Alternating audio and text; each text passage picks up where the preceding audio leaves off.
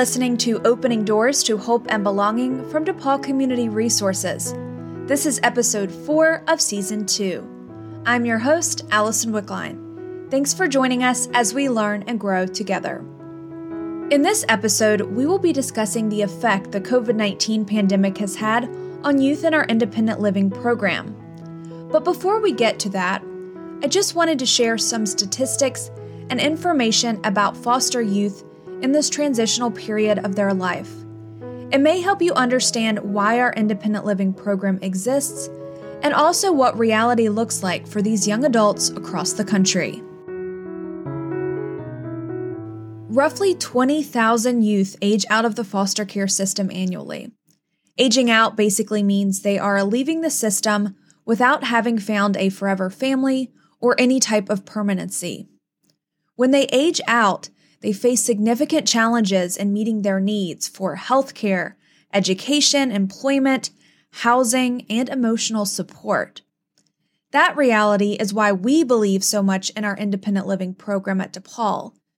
Through that program, we provide guidance, compassion, and direction to foster teens navigating that difficult journey from adolescence to adulthood. But what happens to those youth when a pandemic hits? We have a small glimpse into this thanks to a new study from the Field Center for Children's Policy, Practice, and Research. The center conducted a national online survey in April examining the experiences of 18 to 23 year olds who were aging out or had aged out of foster care.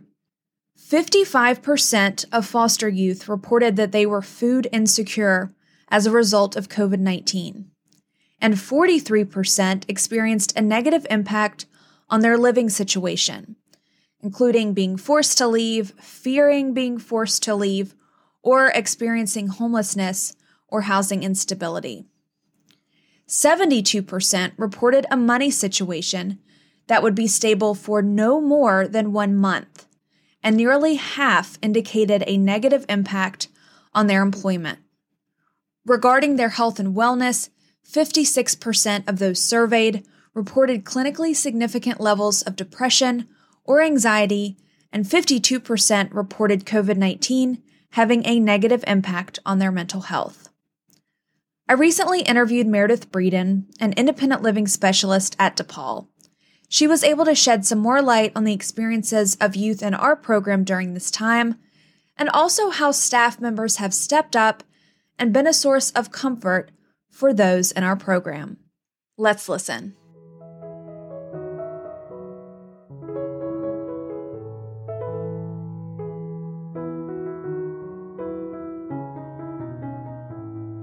Meredith, welcome.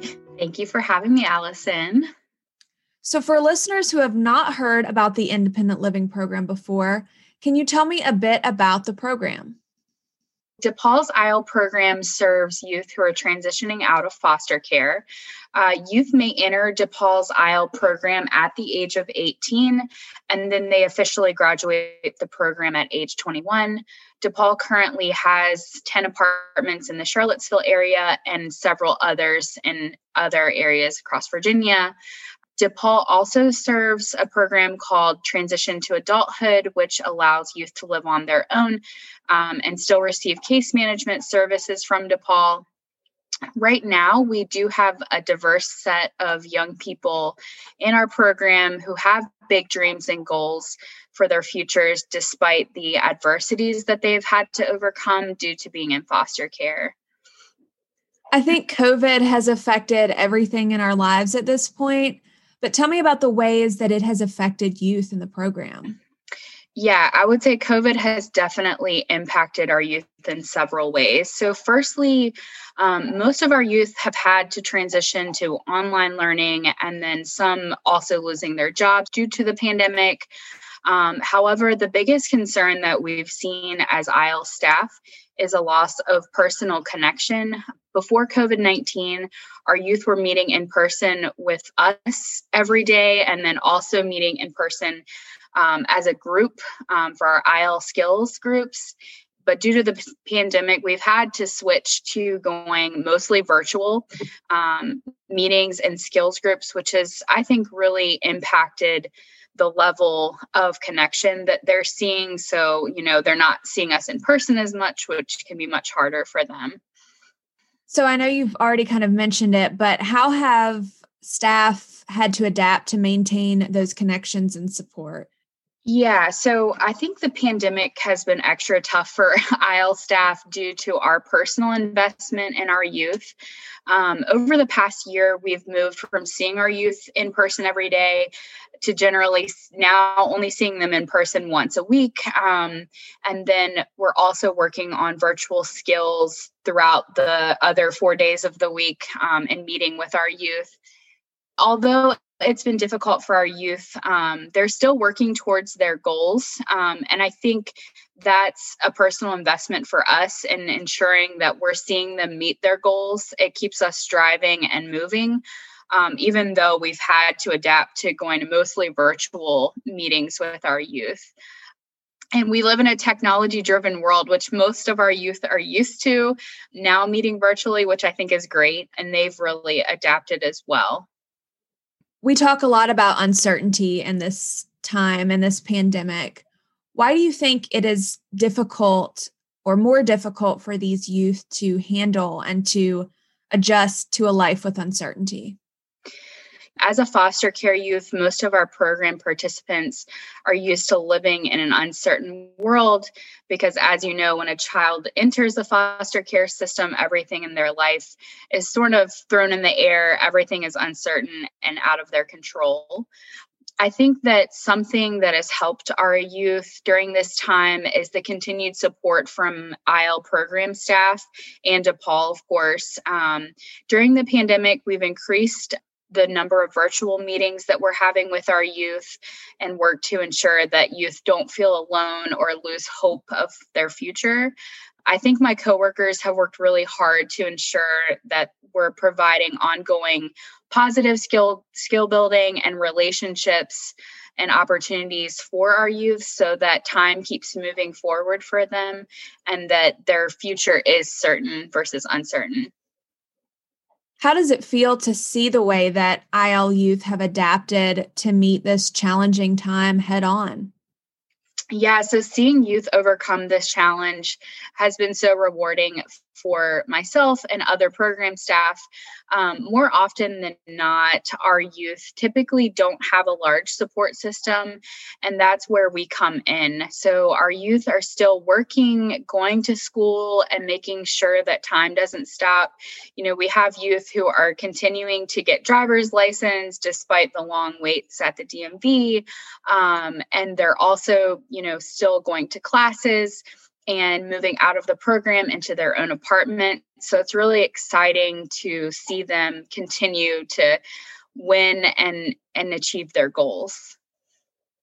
Stepping a little bit outside of DePaul, are there any national trends or things that you all have noticed regarding children aging out of foster care during this time? A national trend is an affordable housing crisis. Um, youth who are moving out of the program, although they may have savings built up, are forced to spend most of their savings on rental deposits and um, most of their paycheck on rent. And I think youth who are currently moving out of DePaul's program, although we do provide them with the support of looking, it's often very difficult for them to find affordable housing once they move out of the program. So I think moving forward, I'd love to see more legislation and help on our government's end towards helping youth transition out of foster care, um, especially at age 21, because we all know how difficult it is to move out on our own. Yeah, I think that was something that when I was introduced to the IL program, it struck me because I thought back to where I was at 21 and moving out on my own. And then you add that extra layer of these youth have spent time in foster care, you know, they have that too. And it's just hard to imagine what that transition period is like for them with all those different layers. I agree. And part of DePaul's program is essentially assisting them with connecting to resources in the community. And although, you know, we try to build up a wonderful team of support, it can be extra difficult for our youth because sometimes they do lack family support that we all generally have when um, not in foster care. So I think it becomes extremely difficult in terms of looking for, you know, community connections. Meredith, I just want to thank you so much for stopping by and giving us a quick glimpse of what our IL youth are going through during this time. I think it's important for people to understand what life is like for them normally and also right now. Yeah, thank you so much for having me, Allison. Opening Doors to Hope and Belonging is hosted by DePaul Community Resources, a nonprofit organization. Since 1977, DePaul has opened doors to hope and belonging for countless children, families, and individuals with disabilities across Central and Southwest Virginia. To learn more about DePaul and the topics discussed here, please visit depaulcr.org slash opening doors podcast.